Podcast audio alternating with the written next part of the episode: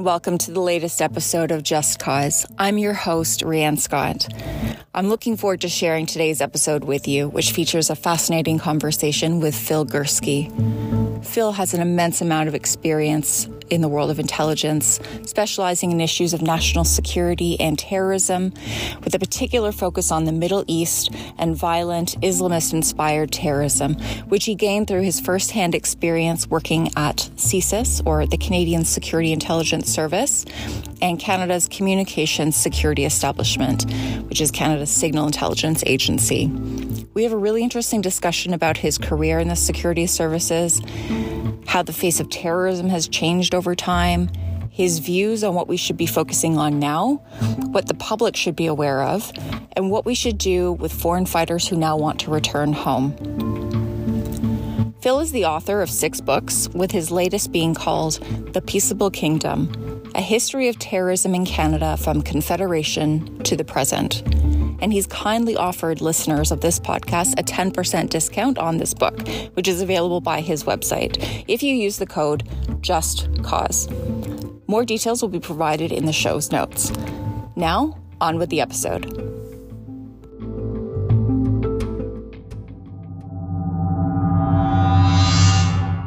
I would like to welcome Phil Gurski to our episode today.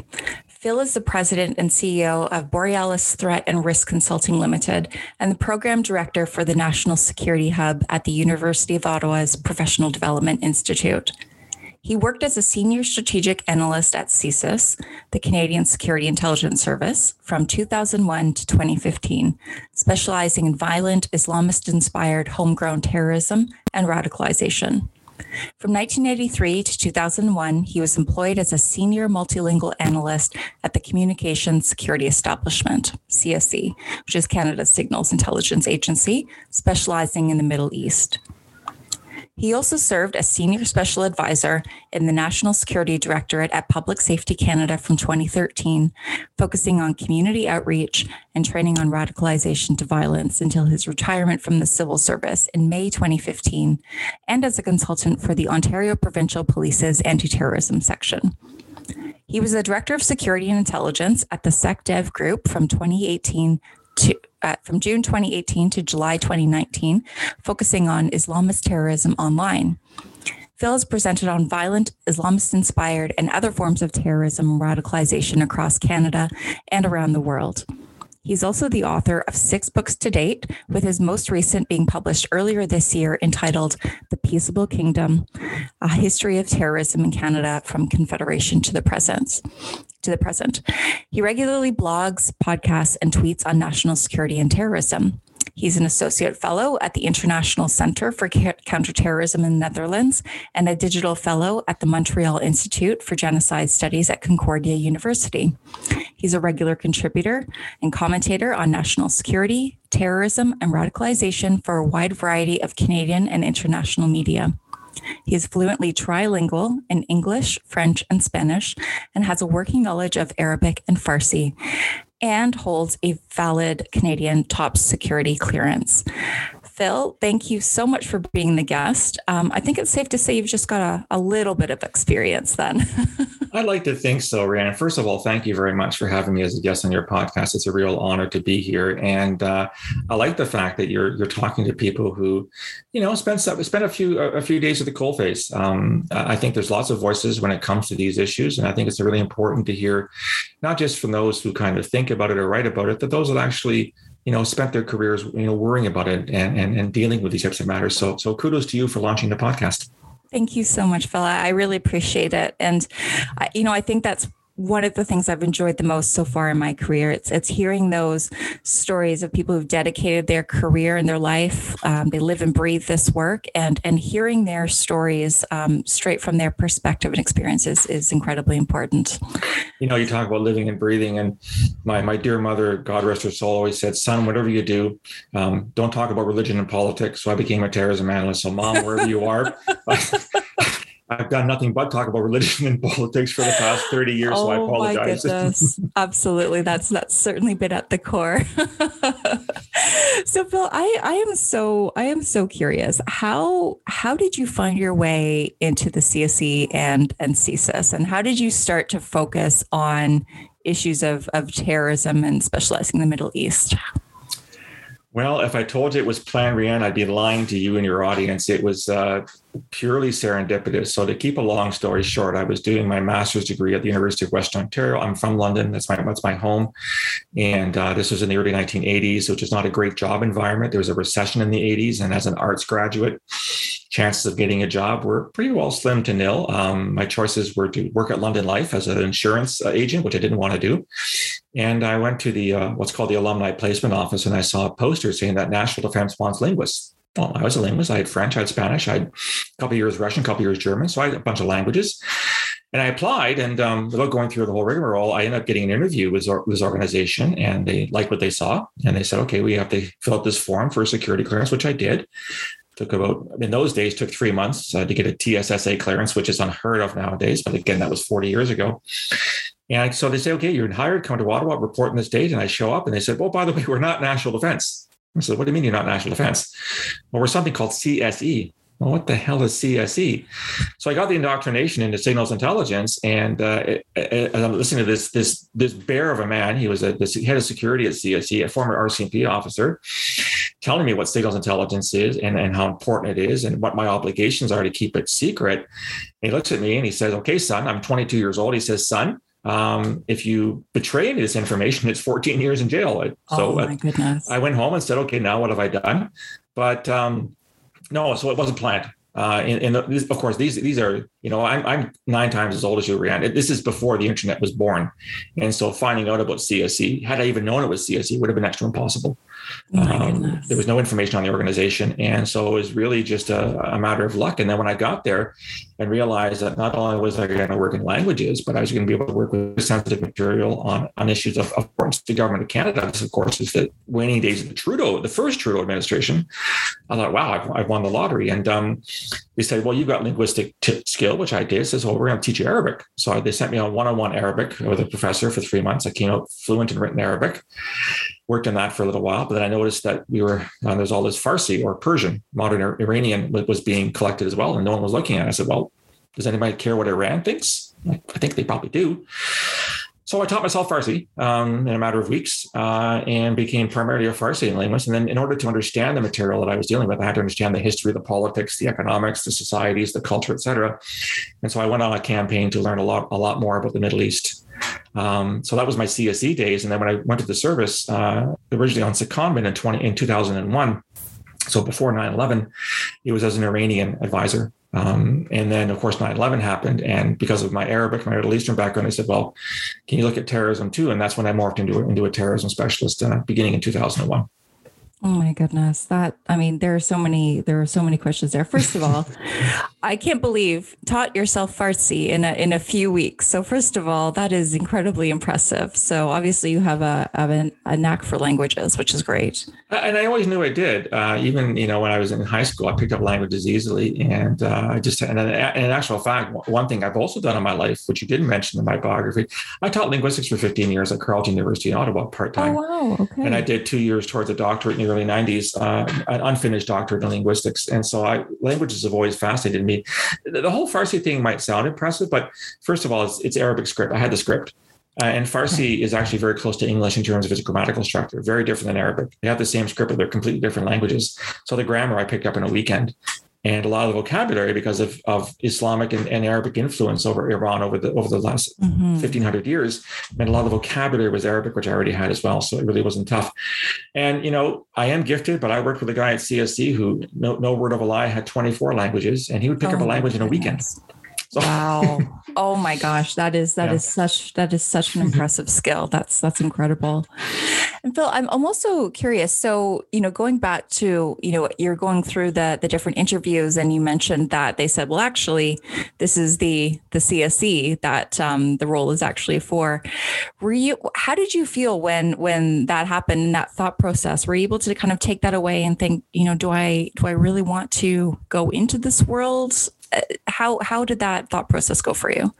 Well, aside from flooring me that I was working in intelligence, something I never thought of. I mean, who thinks about working in intelligence mm-hmm. when you're an mm-hmm. undergraduate student? I was just really lucky and, and grateful to have a job. Like I said, this was a very bad economic time in North America and worldwide in the early 80s. So to have a, you know, a master's degree in Spanish and then all of a sudden be thrust into the world of intelligence was like, like, you know, pitch me and wake, wake me up. Is this really happening kind of thing? And, and immediately upon seeing the nature of the material that I was asked to work on, I was like, oh, this is so cool. Like it doesn't get any mm-hmm. better than this. And you know, it, it, it, began a process, Rian, and I, I, use this line a lot, and I'm not exaggerating. I, I had a job uh, both at CSE and CSIS with, with very few exceptions over 32 years. I couldn't wait to get to work in the morning because of the nature of the work I was asked to do. And not a lot of Canadians can say that. Not a lot of people can say that. And as a, as a consequence, I see myself as one very lucky Canadian to have, you know, worked for Her Majesty's government, but doing things that, but both of that I was good at that were fascinating and that on occasion had significant impact on government decision making. I remember being part uh, of times where we would be working on something and you know major meetings were postponed until our intelligence got to the decision makers because the, the, the, intelligence would inform the decisions that they make. So, you know, I mean, I'm only a very small cog in a very big, you know, machinery, but knowing that people were waiting on what you would come up with, and you're one of only two people in the country capable of coming up with that information, this is kind of cool. You know, when you're 23 years old and you've been told you're doing this, doesn't get much better than that. Mm-hmm. Oh my gosh, it just must be. Uh, I imagine maybe a little bit overwhelming at times as you're as you're starting to get into it, but scary, scary sometimes. Yeah. What if yeah. I get it wrong? You know, what if I mis- what if I misinterpret? What if I, I mistranslate something? And you know, I, I remember events where not only what you know what we were doing was it was by minute by minute what we were doing was important, and then a lot of pressures on. Like you know, it's mm-hmm. in a foreign language, might be in a dialect you don't understand. You do the best you can and try to get the intelligence to the decision makers. But yeah, it's it's a lot of responsibility. And at the time when I worked at CSE, this is still during the Cold War. CSE was still very much a Cold War organization, mm-hmm. looking at the Soviet Union and its allies. And we were part of a very small office. And we were called, I'm not making this up, the rest of the world. Oh my gosh. And there were 12 of us, 12 out of a thousand. And we were all university grads. Most of us were in our early to mid 20s like the oldest oldest person was in the mid 30s, and we had this enormous responsibility uh, to keep the government informed on foreign intelligence. And uh, it was it was fascinating. But yeah, there was a I remember a lot of late nights, a lot of weekends, getting calls at three in the morning saying, "Get your butt in here! You got to look at this right now." It is what it is. Wow. Well, you know, firstly, thank you so much for your service over such a long period of time and and continuing clearly to to do it as well.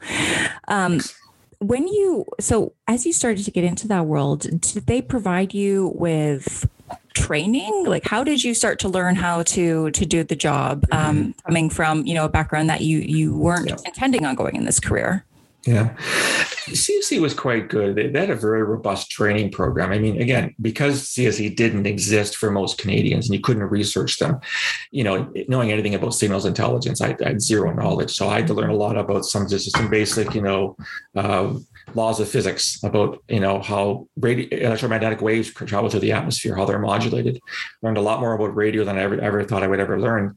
Not so much that I had to be. I wasn't the collector. I wasn't the guy you know tuning the dial to collect things. Although later in my career, I was the head of collection at CSE and had some really smart people doing a lot of good work for me. But they were quite good at, at bringing us into this world. And of course, CSE is also part of what's called the Five Eyes Network, you know, the United Kingdom, United States, Australia, New Zealand, and Canada, and a lot of sharing of information amongst those partners. It, it's by far the gold standard of, of, of, sharing that I've ever seen in terms of intelligence. Mm-hmm. Uh, and as a consequence, we got a lot of material from them as well. So they did a very good job of training us because we really were very green. We are very neophyte at the time, and uh, and very rapidly came up on you know being able to understand this stuff. So kudos to them doing that. The other thing I want to point out too, of course, Is the CSE of today is a very different organization than the one that I worked for. Not only has the Cold War ended, but you know CSE is much more into sort of the whole called cyber command, cyber attacks, which we didn't do back then as much. Although even back then, CSE had kind of uh, it was two-hatted. It was called FI, Foreign Intelligence, and ITS, you know, Internet or Technology Security kind of thing. And of course, this is the internet is growing at that point. Uh, the CSE today is, uh, is, is very different. The CSE that I that I worked at didn't do terror, didn't do counterterrorism. We didn't have that as a part of our mandate. That changed, of course, after 9-11. And so a lot more counterterrorism, a lot more cyber attacks, protecting the Canadian government from cyber uh, infiltration and things like that. So and and also they've tripled in size. I mean, they were a thousand strong when I left them, and they're somewhere around three thousand strong now. So, brand new headquarters besides CSIS in Ottawa, uh, in a much bigger, probably more dynamic organization that I used to work for. You know that is uh, it's it's fascinating. You know that you that you were starting to work in that in the Cold War era, and you you saw 9-11 and now that we're we're 20 years later I, i'm really curious around your views around maybe maybe a couple of things around has the nature of terrorism fundamentally changed mm-hmm. and do you almost see like a pre 9-11 world and post 9-11 world? I'm curious around around your views. You know are, are there some key fundamental I guess common elements that have stayed in place on on the terrorism element? Is is it just different groups? So, and anyways, just just a few of uh, your thoughts around those things. Sure. Uh, one person I, I, highly recommend that your listeners look up is a man called David Rapoport. R A P O P O R T. He's in his mid 90s now. I actually interviewed him on a podcast uh, a little more than a year ago. He's at UCLA in the States, and, and he's, a, he's a political scientist who's known for what's called the wave theory of terrorism. And, and uh, you know, I won't go into the details, but essentially, there's been four major waves of terrorism since the mid 19th century, when most people agree that modern terrorism began, sort of post U.S. Civil War, if I can use the, you know use that date anyhow, um, we are in what's called the fourth wave of terrorism, uh, which is the religious wave of terrorism, and it dates pretty well from the the um, from 1979, which was an incredibly important year for three things, two of which people remember, one of which they forget. One, of course, was the Iranian Revolution in February. The Shah was ousted and the Ayatollahs took over. Uh, the second was the Soviet invasion of Afghanistan on Christmas Day of that year. And probably, maybe most importantly, was the, the, seizure of the Grand Mosque in Mecca in November of 1979 by a bunch of jihadis, a siege that lasted several weeks. And the Saudis were incapable of, of resolving until they brought in French special forces, converted them to Islam on the spot so they could enter the mosque and basically oust the, the jihadis. That has been the dominant form of, of, of extremism worldwide since it's not the only form we certainly have had um, other forms like you know the like nationalist terrorism, like the LTT in, in Sri Lanka, uh, the ETA in, in Basque Country. But there's no question that from a fatality perspective, that over the past 40 years, this has been the dominant form of terrorism. Tens of thousands of deaths, hundreds of thousands of attacks, hundreds of groups around the world.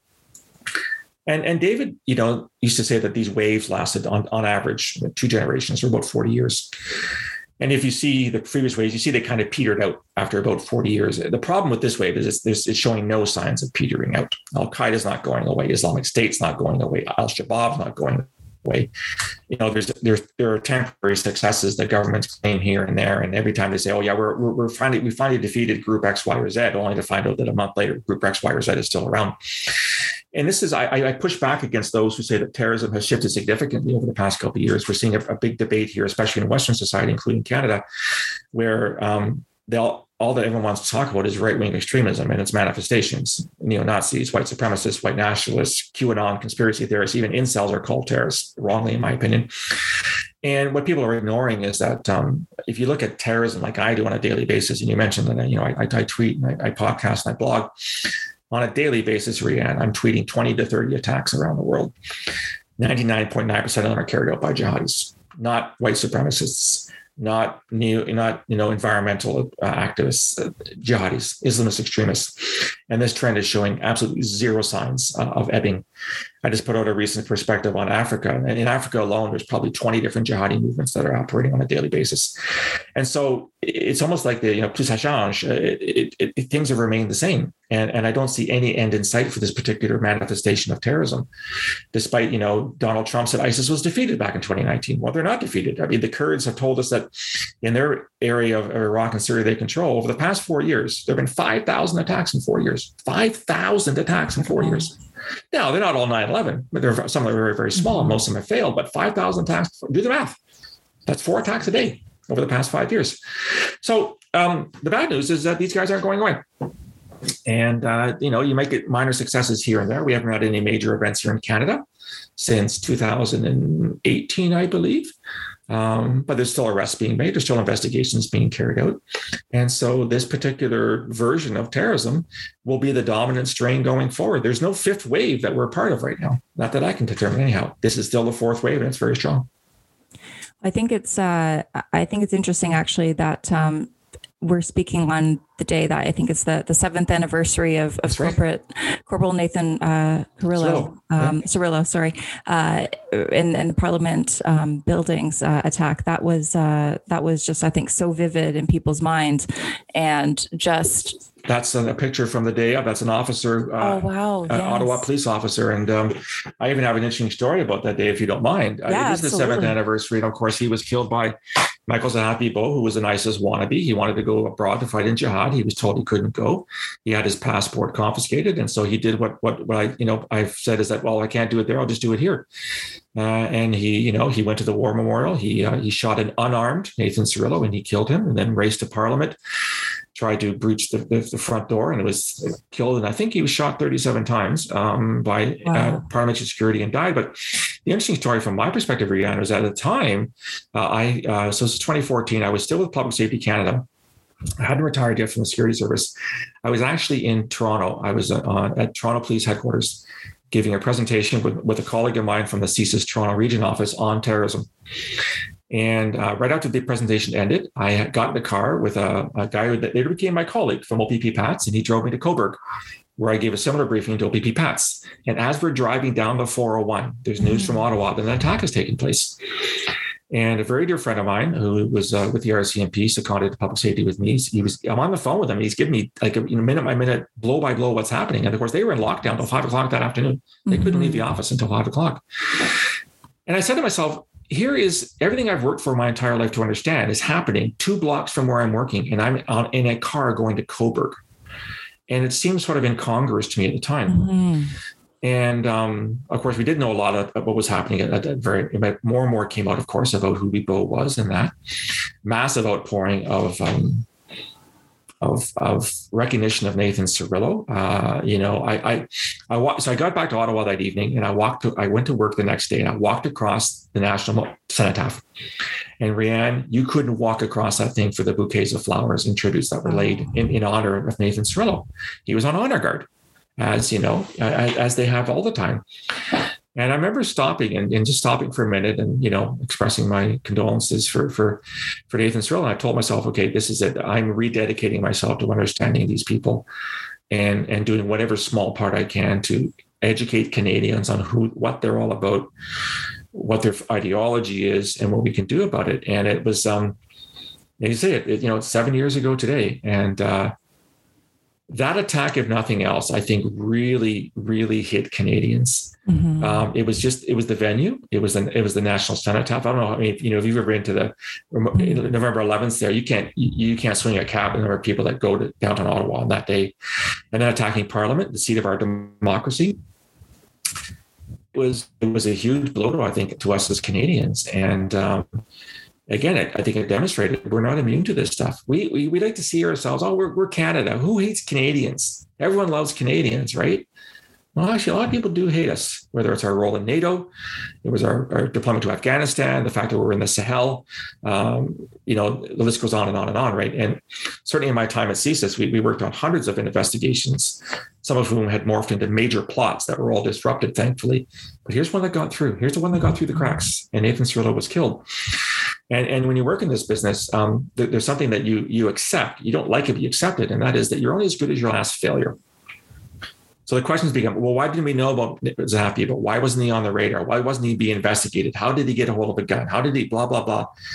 And he was on the radar, but you know, so are hundreds of others of people, and you have finite resource to do infinite investigations. And so I'm not I'm not making excuses for CSIS or the RCMP. That's just the reality. And you know, we think we've got it bad the UK, so the MI5, the British Security Service, the CSIS equivalent in, in, in the United Kingdom, has 23,000 people of interest on their list.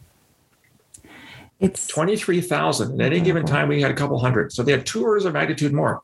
You tell me how an organization investigates 23,000 people simultaneously. And it got, it's even worse. At any given time, this is in the 2010s when I used to go to the UK, they had 30 credible threat to life plots they're investigating simultaneously you know, it was credible life to plot simultaneously. It's just the numbers are daunting. Exactly. How I mean, it's it, it was a, it was such a huge question. Um, so I, I, was living in the UK in 2016 and 2017, mm-hmm. and certainly in 2017 there were there were a few very uh, high profile uh, attacks uh, while I was living there, and yeah. it was I mean it was fascinating in so many ways. One to see how um, people in in London in particular, where I was living, uh, responded. Um, for instance, to the Westminster Bridge attack, mm-hmm. the London Bridge, and, and uh, Borough Market attacks, yeah. and just what what life was was like. You know, suddenly became, you know, armed police officers guarding the tubes you know you'd start to think you know where's the safest place for me to to sit on the tube going to work yes. is it safe to go to work my yeah. office was you know suddenly surrounded by by security there were armed forces on the streets it, yeah. it was it was such a fascinating um, time to be living in life, especially coming from Canada. Whereas, yeah. as you just said, Phil, you know, it's something that we haven't really no. dealt with. So that was that was a massive shift. Mm-hmm. And you know, that whole conversation around, well, did we know about them? How did we? How are we tracking them? Well, how on earth do you track twenty three thousand different people? I mean, it's it's it's so difficult. I you, mean, you make decisions on a daily basis, and, and you hope yeah. you get it right. And you know, I can imagine. I mean, they would they would classify it into tier one, tier two, and tier three. And you know, even a tier three is a, is a threat to life, but it's a tier three.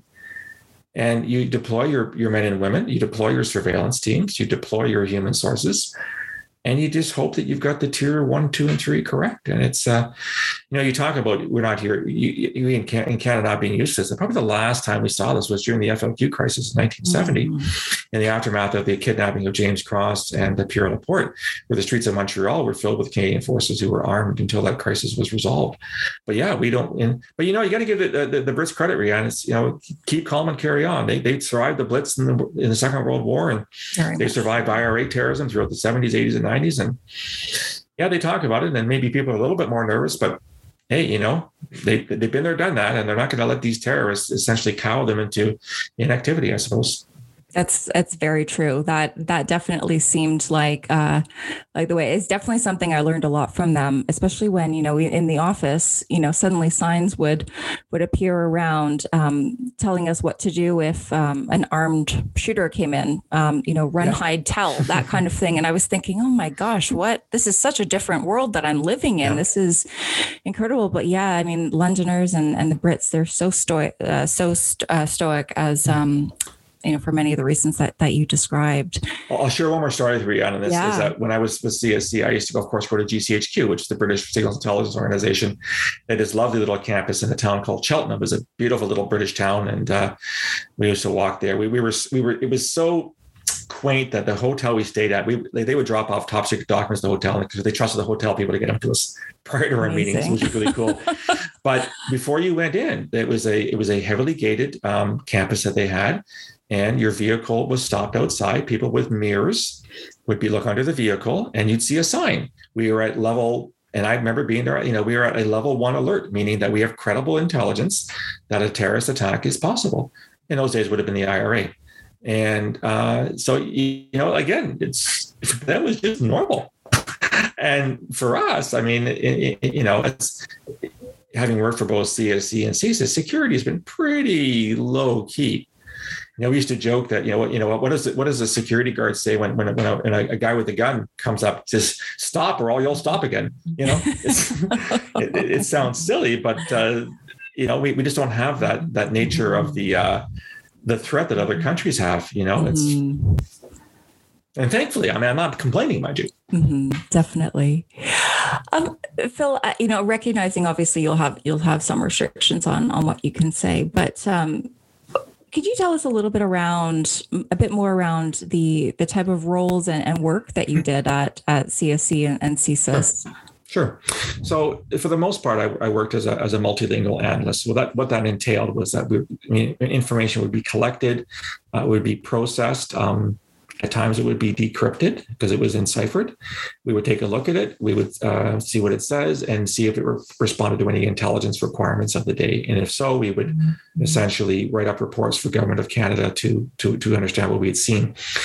I also did work as a cryptanalyst for the better part of a year. Um, worked with some extremely talented computer specialists and mathematicians that knew a heck of a lot more than I did. Um, you know, I, I'm not a mathematician and I'm certainly not a cryptanalyst, but my job, because of my language, is to say, well, we think we've broken this code. Does this make any sense to you? And I'd say, well, yeah, I can read this, or no, I can't read this. So if I can't read it clearly, you haven't broken the code. That was really quite fascinating to work mm-hmm. in that. I also worked, uh, as I mentioned earlier, the head of collection and data flow for a while. So basically, all the information that came into CSE came through my office, and we had to figure out, you know, you know, um, to manage the data flow as well as to find out new sources. Um, but yeah, the most of my career was spent as a linguist analyst, and that was again working in about twelve different languages, and uh, it was you know worked some incredibly important events. Um, one I remember in particular was the Rwandan genocide of '94. We were getting uh, minute by minute intelligence on where the slaughters were taking mm. place. Um, hard to deal with, but you know, you have to, people have to know what was happening, kind of thing. Um, I like to brag that the very first year, um, year of my employment, 1983, was both the, the year that the Russia, the Soviets shot down a Korean airliner over the uh, peninsula, killing 200 and some odd passengers, and it was also the year that Ronald Reagan invaded Grenada. Uh, and I had a major role to play in that, not in the invasion, but in the, intel- in the intelligence surrounding it. And as a 22 year old kid, and then all of a sudden, like I said, people are waiting and saying, "What does this thing say? And what does it say now?" It was was, was incredible by the end of the two uh, the 90s uh, it was it was time for a change I, there, I i'd gone as far as i could in terms of my career path and, and mm-hmm. CSE at the time you, you had to become a manager basically to to move on and i wasn't interested in managing people i'd done it it just wasn't my thing. I was a, i was an operations guy all of my life. And so a very good friend of mine who was the CSIS liaison to to uh, to, C, to to CSE said well we'd love to have you. Why don't you come work for us? And so it, arranged a secondment, uh, realizes as soon as I got there, I wanted to stay. So I was actually a secondee for the better part of a year, a year okay. and four months, and then resigned from CSE and joined CSIS permanently in, in April of 2002 and that's where I worked as a strategic analyst on on on Iran originally, and then on terrorism. And what that entailed essentially was working with the investigators across the country, uh, seeing what they were collecting, what the human sources were telling them, um, what the intercept. So CSIS has the ability under what's called Section 21 of the CSIS Act to apply for a federal court federal court warrant, much as the police do. The police call it a, a Part Six warrant, and so you go to court and say, well, you know, Phil Gurski's a bad guy. This is what we know about him. We need to read his emails, get his telephone calls to see exactly what threat he poses to public public safety. And so I look at all the information that was coming in and, and you know try to make sense out of it because my job was to take what the investigators were finding and spin it into reports that government clients could read. Uh, the other part that I did is um, because I'm I'm I, I, really enjoy public speaking. I've always enjoyed public speaking, which is a, a pretty a rarity, and I was very good at it. Um, I was the CSIS guy that went around the world on behalf of the service, talking with allies, talking to Canadian partners. I go to conferences and give a you know a talk for three hours on terrorism to 400 people, kind of thing, and uh, you know enlighten them as to you know what, the, what the threats were. So uh, all in all, as I said earlier, very one very lucky Canadian that had a job that was. Um, change on a I mean, on a daily basis, both at CSE and CSIS, I didn't know on any given day what I was working on. Uh, every day was different and how many Canadians can say they had that opportunity to have that kind of variety? I was just, again, thank my lucky stars every day that I had the opportunity. That's incredible. Um, Phil, you've mentioned a couple of mm-hmm. different um, examples and, and, you know, things that, that come to mind um, in terms of you know, situations. I'm curious around, you know, are, are, are there any other major things that have happened in your career that, that stick with you, that stand out in, in your mind um, and and just curious around you know what you might be able to share on that and and, and why they've stayed with you. Yeah I, I think for me um, one of the most excuse me important events was the toronto 18 investigation in 2005 mm. 2006 this was our, our first really significant post 9-11 terrorism investigation. You know um, as i've written extensively in my, in my latest book i mean terrorism doesn't date from the 2000s right? It dates from you know from, from the first terrorist attack was in 1868 Thomas D'Arcy McGee was assassinated by a Fenian terrorist on Sparks Street in Ottawa in April of 1868. But I, I think from a from a, what it meant to me and what it meant to Canadians' perspective. The Toronto 18 investigation was, which was a group of Torontonians, um, is Muslims who were trying to, we're going to blow up parts of downtown Toronto. This really, I think, illustrated um, a couple things. First of all, the threat was real. We're not making this stuff up. This was an actual plot and it was serious. they had three tons of ammonium nitrate. They had three detonators. They had three targets.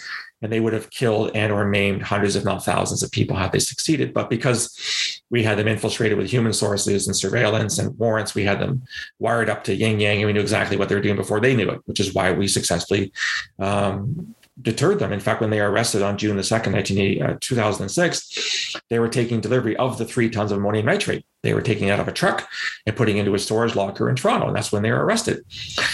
So success, great RCMP effort. Mm. Um, you know, we we found out about them first. Uh, we we told the RCMP it's a very delicate dance that CSIS does with the RCMP for a whole host of reasons. The whole intelligence versus evidence uh, conundrum in Canada and Canadian law. But bottom line is, no one got hurt, and they all got arrested. and They all went to trial. Then it was interesting. Um, they were all held uh, pre-trial. A couple got released. Um, charges were dropped. A couple got convicted and were, were given time served. In other words, never, you know, in pre-custody, pre-trial custody. Only a handful got serious sentences. And to the best of my knowledge, they're all out. They're all out. So what it said to me was that the Canadian justice system thinks that 18 people who wanted to kill and maim hundreds, if not thousands, of Canadians, an appropriate sentence is time served. Time served you know, Rianne, in the United States, and they're, they're maybe the other end of the spectrum, these guys would have got life in a supermax in Colorado. Absolutely. Now, I'm not saying that's what we should do here in Canada, but it seems to me that we're rather lenient when it comes to terrorism mm. in terms of our sentencing. And the interesting thing was how Canadians reacted Mm-hmm. And it was, you're kidding me, right? This this can't be real. This just must have been a, a, you know what what we call a Mr. Big operation, an entrapment operation. This doesn't happen in Canada. And of course, the defense lawyers like to you know paint their clients as these innocent dupes that were tricked by CSIS and the RCMP into doing something they wouldn't normally do.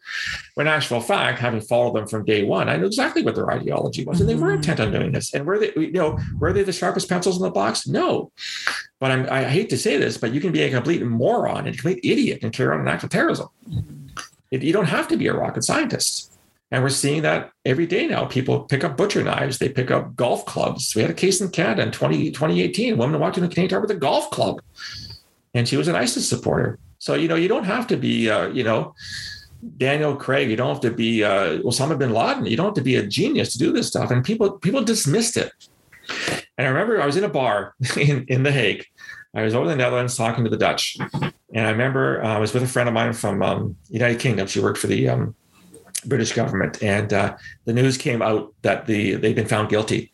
And I remember yelling out loud in this Dutch bar that we'd finally gotten a success in a terrorism case, and it took four years.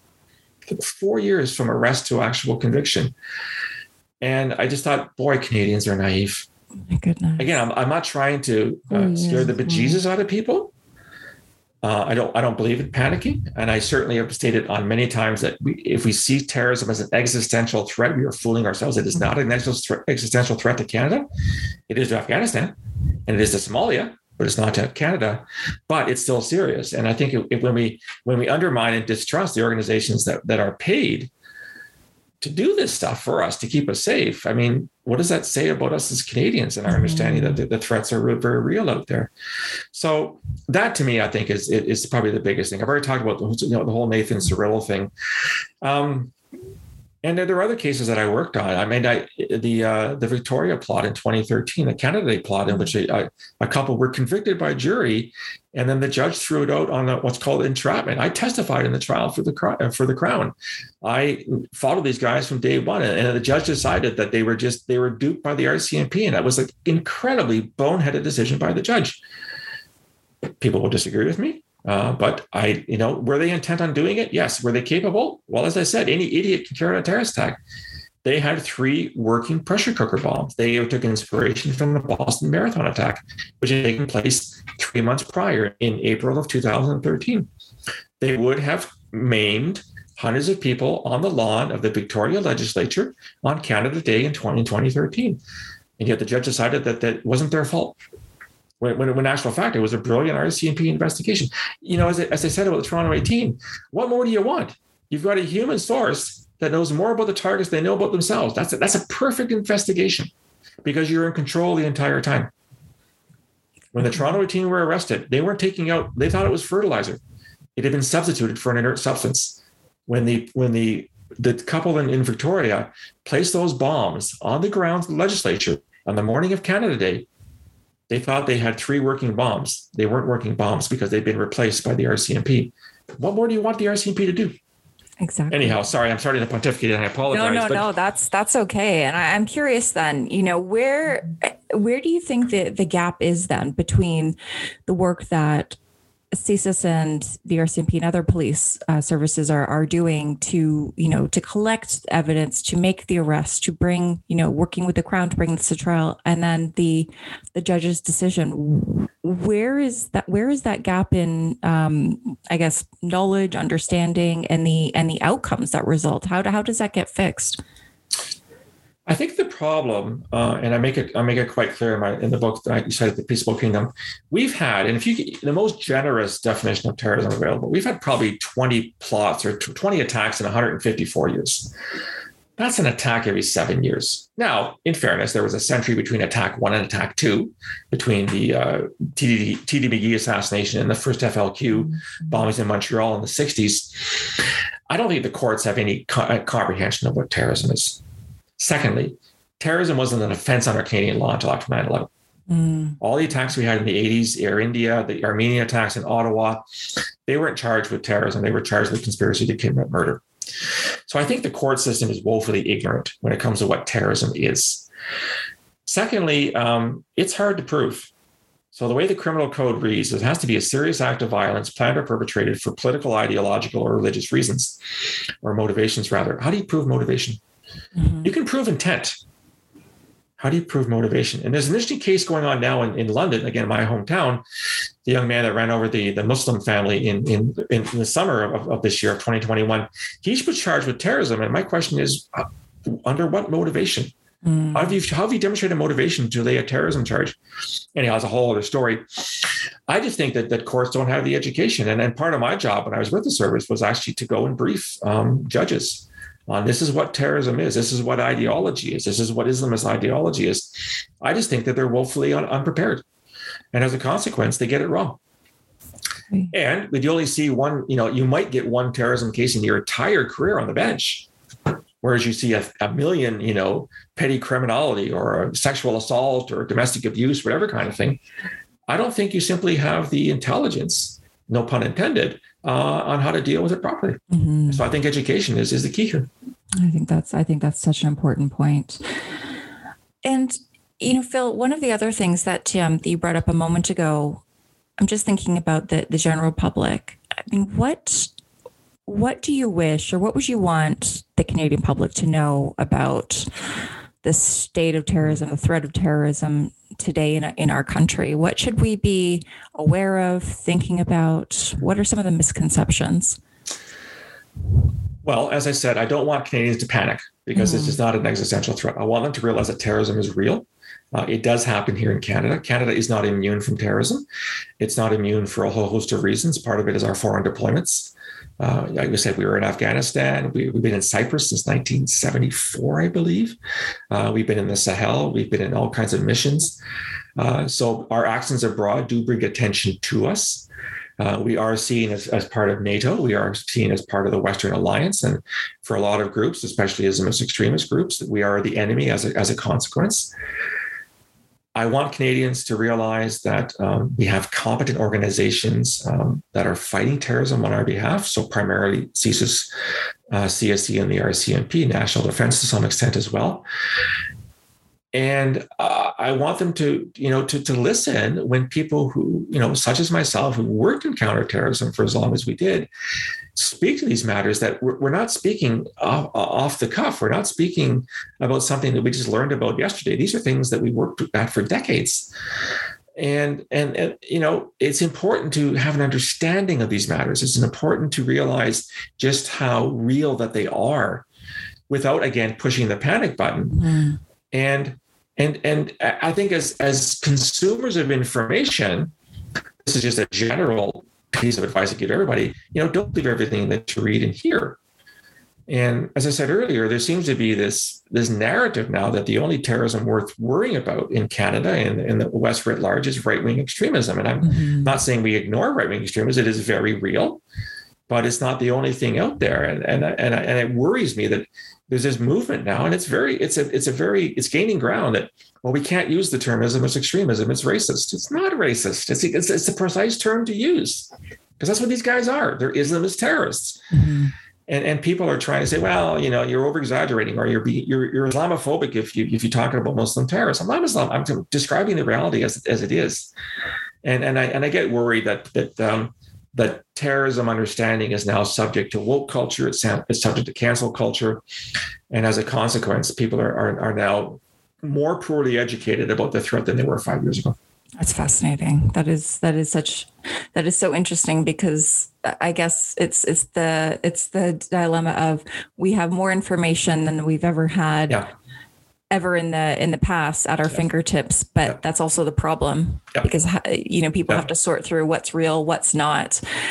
Yeah like I said, I you know I'm, I'm active on Twitter. I, I, on any given day, I'm tweeting 30 attacks or or or or foil attacks around the world on a on a daily basis. That's every day, Rian, Monday through Friday, 365 days a year. So, yeah, we have access to the information, and and uh, you, you know, but you have to become an informed user of the information. Mm-hmm. We all know about false information. We all know about fake data um, you've got to you know figure out what are what are trustworthy sources and what are not trustworthy sources. Mm-hmm. and and and you know hopefully you'll decide to listen to more of the trustworthy ones and ignore the others. Let's hope. Let's definitely hope. Um, phil you know one of the uh, there are a couple of uh, you know significant events that happened towards the end of the the summer early september you know the first obviously being um, the well let's say the the end to the war in Afghanistan. And obviously, all the scenes that played out with the evacuations that took place, and now seeing the Taliban back in control. You know, I, am so curious around what your thoughts were, you know, seeing those scenes play out and just wondering as well, you know, has this essentially created a security vacuum mm. where ISIS, Taliban, Al Qaeda, other groups could make a resurgence?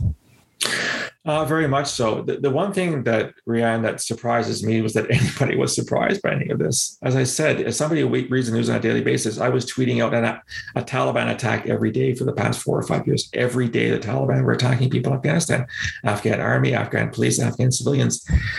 This was the most obvious prediction that could have been made: is that when the Americans decide to eventually withdraw from Afghanistan, you know, I'll leave aside the incredible idiocy of the U.S. president um, talking peace with the Taliban, talking peace with a terrorist organization.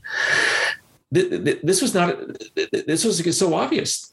We all, anyone who followed Afghanistan, and I'm not an Afghan expert by any stretch of the imagination, knew that it was a matter of time before the Taliban took over. Was I surprised it took six days rather than six months, as so, so-called experts have said? Not really. Um, this was the, mo- the most obvious thing, um, you know, in history that was going to happen. And, and it, it, it worries me that people said, no one predicted this. Well, of course we predicted it. People, for some unknown reason, we're talking about Taliban 2.0. There would be a new Taliban, a different Taliban, a gentler, kinder Taliban. How's that worked out for us so far? Well, again, if you follow me on Twitter, women just today, women in Kabul were told, don't come to work. You're not welcome anymore. Girls are not going to school. The Taliban are carrying out terrorist attacks against the Hazara Shia because of course they're jihadis and jihadis hate Shia Muslims. Then you got the whole ISIS affiliate, ISIS and Khorasan, that's there. And they're all ex-Taliban for the most part who hate the Taliban. So now you got inter-jihadi rivalry as well. Al-Qaeda is still a, a, a, Taliban ally. They're still friends. So you talk, you know, Afghanistan has, has again become a haven for terrorism. I mean, I, I got to use the word again carefully because it always was a haven for terrorism under the Taliban. Mm-hmm. I'm not saying we're going to see another 9-11, but what's interesting to me is in the aftermath of the Taliban takeover, you looked at the, what was happening on jihadi websites. My God, it was like it was it was like it was a celebration. We won. We defeated the Americans. We defeated the greatest army in the history of the universe, and you know a bunch of guys with uh, you know IEDs and rocket propelled grenades defeated the American military. God is on our side. God has blessed us with victory. And they're taking inspiration from, mm-hmm. from, from, all around the world, not just in Afghanistan. And so, I mean, are we going to see more terrorism? Absolutely. Uh, you know, again, I'm not, I'm, I do not have a crystal ball. I'm not going to say we're going to see something on the order of 9 11, but this event has galvanized Islamist extremists around the world. and it's not going to end well for any of us, and especially for the Afghan people. Um, Afghan's already one of the poorest countries in the world. If women can't go to work, then how do they earn money to support their families? If girls don't go to school, how do they get education to get jobs? Not good. Um, and again, it was it, it, was the least surprising thing that ever happened. And I don't understand why people said that this was completely off our radar. Well, then you weren't looking at your radar very well. Definitely. I mean, even even in the months leading up to it, there were veterans groups even, you know, coming out and saying we have yeah. to yeah. we have to do something. We have to help our allies that are that yes. are there that help support us. And and I guess, you know, there was a lot of there seemed to be a lot of anger and rightfully so from Canadians around mm. how what took us so long yeah. as Canadians to do something to to help. What do you think went so woefully wrong with with helping to you know uh, establish these evacuations and and provide some tangible help? It seemed like it just was locked in some bureaucracy and yeah. slow motion.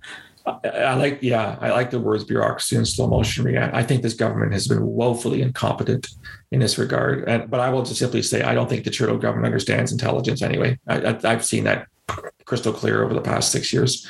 Not that most Canadian governments get intelligence. We have a woeful intelligence culture in this country and always have compared to our allies. Yeah, this is criminal as far as I'm concerned. There were men and women who helped us as interpreters, as guides, and and the fact that we knew where they were, we could have gotten them out, and we didn't, is that's on us and, and, and, and to say, well, we're looking at it is, I'm sorry, that's inexcusable. This could have been done in a heartbeat.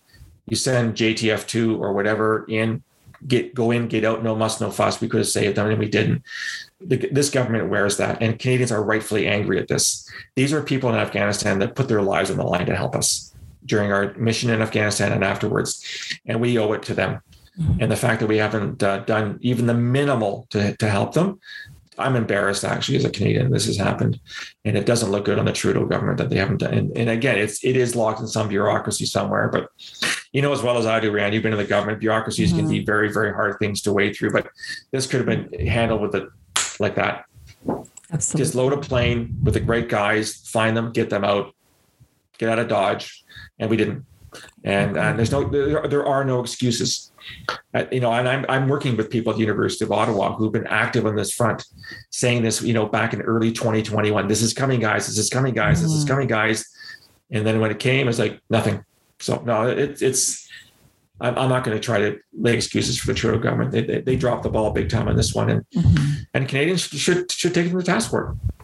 Yeah, I I uh, I definitely agree with what what you're saying there. It it just was so frustrating that it just seemed like there was, you know, just thinking about you know some of the things that were put in place around having to access printers and internet yeah. to fill out forms and they yeah. were in english and it was like there's no comprehension of what's going on in the ground there's such a disconnect between well maybe that's what happens when you you know again when you get your bureaucracies right well you know you've seen it and i've seen it um, well, you have to fill out this form. Why? Well, because you do. Because you've always filled out these forms. Well, why? Because you have to. I mm-hmm. Like, screw the forms.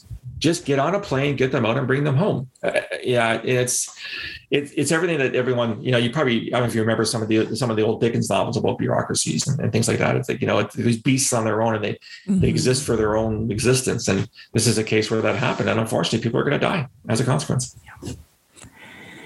One of the one of the other things I'm I'm really interested in in your views on uh, Phil, and another thing that's being talked about quite a lot um, in in the news as of late is around what do countries, whether Canada or some of our you know European uh, friends overseas, what do we do about citizens who went overseas to places like Syria, former ISIS supporters, fighters, etc., who now want to return back to their homes. What what is the answer? How do we start to navigate this very tricky situation? Um, sorry, product placement number three is a book on Western foreign fighters from 2015 that I wrote. Um, I have a very strong position on this, Rian, and it, it, I'll, I'll try to simplify it as much as possible.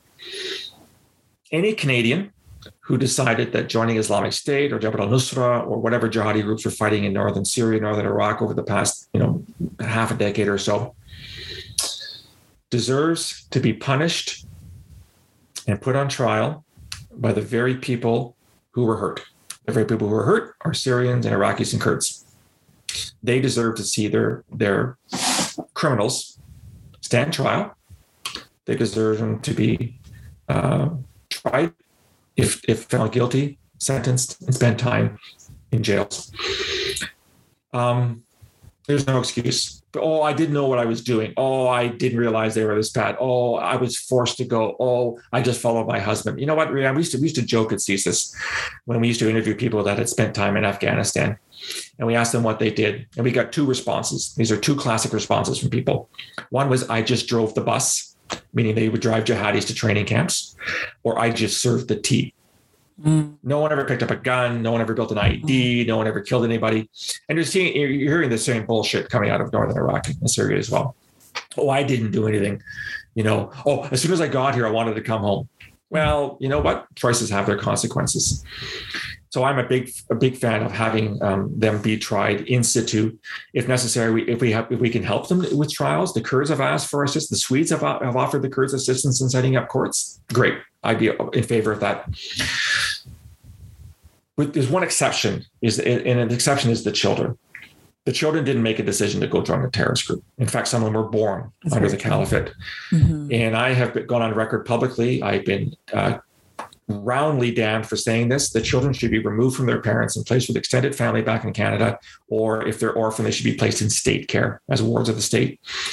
And I've been accused of breaking up families, to which I respond so, what happens in Canada if a child is being sexually or physically abused by their parents? Do we just let it go on because, well, you don't want to break up the family? Of course not. We remove the child for his or her safety.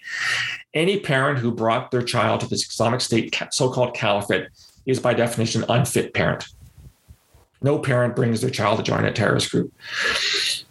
If they're tried, maybe they, they can serve their sentences here in Canada. Uh, once they're found guilty, that's an issue we can cross down the road but the trial has to take place first, and the trial has to take place where the witnesses are available. And the witnesses are not in Etobicoke and in Moose Jaw and in mm-hmm. Kamloops. The witnesses are in northern Iraq and Syria. And so that's where the trial should take place. Um, are they suffering in, in the refugee camps? I'm sure they are. But you know, as I said, choices have their their, their consequences, and I, I I don't lose any sleep over these men and women who decided joining ISIS was a good idea. I do lose sleep over the children. I mean, I'm a parent. I have I have three grandchildren now. I can't imagine my four year old grandson mm-hmm. growing up in a refugee camp in northern Syria. Um, if the trials are held, will there be capital punishment? Possibly. I'm, I'm I'm against capital punishment by definition, but who am I to tell the Syrian government what laws to apply? How arrogant am I as a Canadian to say, well, you can't kill a person because you're Canadian? You know, Rianne, I, have I've traveled around the world uh, many times to talk about these types of things. And one experience that always always strikes me as, as, as, as very, it really resonates is if you go to Singapore and you got off the plane in Singapore and you're going to get your luggage, you, go, you don't get three steps off the airplane before you face this sign. It's probably about 10 feet tall. So about three meters. And the sign says drug dealers will be executed. Oh my gosh. So if you go to Singapore wow. and you're and you're dealing cocaine or heroin or uh, methamphetamine or whatever, and you're found and you're found guilty, they will kill you. That is Singaporean law. And they tell you that as soon as you get off the plane. So do I agree with it? No. But I'm not Singaporean. And you know, when in Rome, you do as the Romans do. Mm. So when in Singapore, if, if, if capital punishment is the, is the is the punishment for, for doing drugs, that's what the Singaporeans have decided. I don't agree with it, but I'm going to tell the Singaporeans what to do. So, you know, I, again, what worries me um, is is is the compassion that people are feeling for these adults. We now there's a lawsuit that's been launched to try to sue the Canadian government for not lifting a finger to help these people. We have a lot of problems in this country, Leanne. A lot of people are suffering in Canada. And you want the Canadian government to spend tens of millions of dollars mm-hmm. to extract people who join the most heinous terrorist group in modern history, which is, I hate to say this, but it's important to say, raped little girls, killed people, threw people off buildings, burned people alive, drowned people in cages. And we're feeling sorry for these people. Like what parallel universe have I entered right now? Yeah. It doesn't make any sense to me. It's a very harsh position. I recognize that. And again, people have, have you know, called me very, um, I don't know, unemotional or cruel, but I'm sorry. Um, I've talked to people who who have been the victim of terrorists, And I don't have a lot of time for people mm-hmm. who, who think that joining a terrorist group was a wise a wise career move. Well, I mean, you know, Phil, the, the thing is, you know, your your viewpoints on this are informed by decades of experience, like you like you just said, um, working and and speaking with victims of, of terrorism, studying all the different things that ha- that happen. So, you know, your view is going to be different because it is so intimately informed by so. what's been happening on the ground. So, okay. And it just again, you know, again, you know, I'm a proud Canadian, Rand. You know, when I bleed, I bleed maple leaf red. Um, but I just, I, it worries me how woefully naive a lot of Canadians are. Um, great Canadians, great people, but boy, look out your back window. You know, inform yourself as to what this is really going on out there. Um, it doesn't help when you you all of a sudden feel sympathy for somebody who who thought they're joining a group that you know kept rape camps is is, is was a good idea. Like, come on, wake up and smell the coffee. So thinking about then the the intelligence community and kind of the the next the the next wave of skills and experience and and expertise what do you think the organizations like CSIS or, or our colleagues in, in the Five Eyes, what what type of skills and expertise do they need? What are they what are they mm-hmm. looking for? What type of people? What type of attributes? Um, what do we what do we need um, for for a modern day service? I think passion is really important. Uh, a passion for learning, a passion for really getting to the the the the kernels, the nucleus of what's happening out there an ability to say, I don't know, but I'm going to do my best to find out. Mm-hmm. There's nothing worse than going and thinking you have all the answers. I worked with people. I remember in early in my days at CSE, I had a young lady who who reported to me.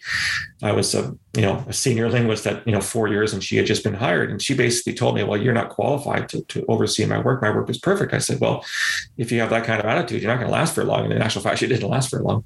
Um, a lot of humility um, I made mistakes. I, I've called things wrong, um, embarrassingly so. Um, one example, the Anders Breivik attack in Norway, and 10 years ago in 2011, we had a stream of reporting that said that the jihadis were targeting Norway. I was asked to do a report before all the information was available. I should have said no. I didn't. And so I wrote a report saying this is what we think it was, and I was 100% wrong. It was, mm. it was very embarrassing to have called something so, so you know, because we learned the next day it wasn't a jihadi, it was a, it was a neo-Nazi white supremacist. Um, that's that's hard to take when you're, mm. you know, you stake your reputation on that. Um, obviously, the ability to work with others. Uh, there's no man is an island, no person is an island, and these are team efforts.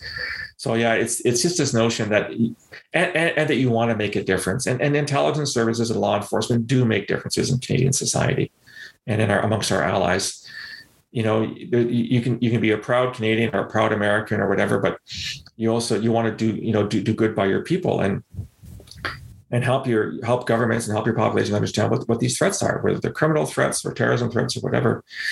Um, and, and just this this this openness to learning.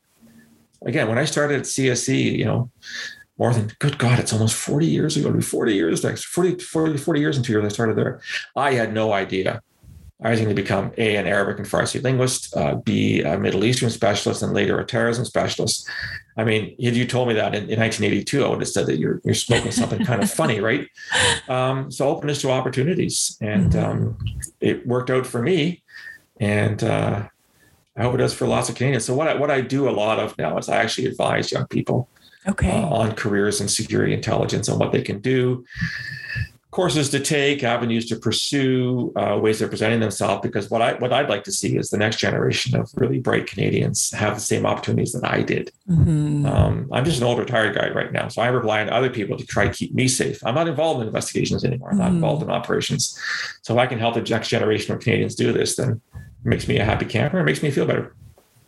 Well, I I think those are those are some really great insights in terms of, you know, what what are some of the needed skills and expertise and you know attributes to have. And I am curious, you know, with some of the mentoring that you're doing, mm. um, in addition to what you've just mentioned, you know, are there any other piece of pieces of advice that you would you would provide? Um, here's a here's a big one. A, a lot of people these days, uh, from what I understand, uh, when they when they consume information, they have information pushed to them as opposed to information they pull themselves. I don't agree with that uh, for a couple of reasons. One is that whatever the algorithm is that's pushing information to you might get it wrong. They might really know what you're interested in. Secondly, and, you, and you've probably heard this as much as I had, some of these algorithms go down rabbit holes that get really kind of scary at some point, right? If you like this video, you like this video kind of thing. Mm-hmm. I'm a big believer in pulling rather than pushing. So I spend two to three hours a day every day reading somewhere on the average of about 200 websites around the world, seeing what's happening uh, in, in, in terrorism, especially and in national security. I may do a blog on it or a podcast or a tweet about it or whatever kind of thing. Or I might get a call from Canadian media. What do you think about this kind of stuff? Staying informed is a big, big part of it, and it takes effort. Um, it is, it's not five minutes a day. I'm not saying it's three hours a day. I mean, I have the luxury of being retired. I don't have to go to a job anymore. But I'm if you're not spending a minimum 30 to 60 minutes a day reading what's happening, you're probably not well informed. When I used to work at CSIS, um, the first thing I did every morning after I got to work was I would look at everything that was placed in the box, the system over the previous 24 hours. And that would average somewhere between two and 300 messages. I would read every single one. Mm-hmm. And then I would, then I would read what's called my SIGINT pull. So, and that was on average about 1800 documents that I would, I wouldn't read, obviously read all 1800. I'd still be doing it all day, but I would scan 1800 documents to see what was important. That was my way of preparing myself for the day ahead. Uh, and I think, unfortunately, that has to be done. Mm-hmm. Um, it takes time. I mean, there are things that don't come easily, uh, and informing yourself is one of them. Absolutely. So if you're not willing to do that, maybe you don't want to pursue a career in security intelligence. Well, you know, I think that you know, in addition to that being a great piece of advice for security intelligence um, uh, individuals who are interested in getting and having a career or already in the career, I think that's actually very wise advice for for all careers.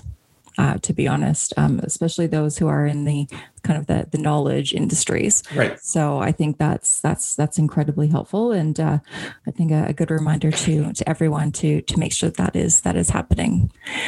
Phil, thank you so much for taking the time today. I I have so many other questions um, that I would love to chat through with you. But maybe there's um, a part two, Rianne, at some point down the road. Yes, I, I think so. I think so. Um, again, I, am very appreciative of your your time, um, Phil. I, I, know you mentioned um, you know that you, that you're active on on Twitter, for instance. Um, I'll make sure I put all that in the uh, in the show notes.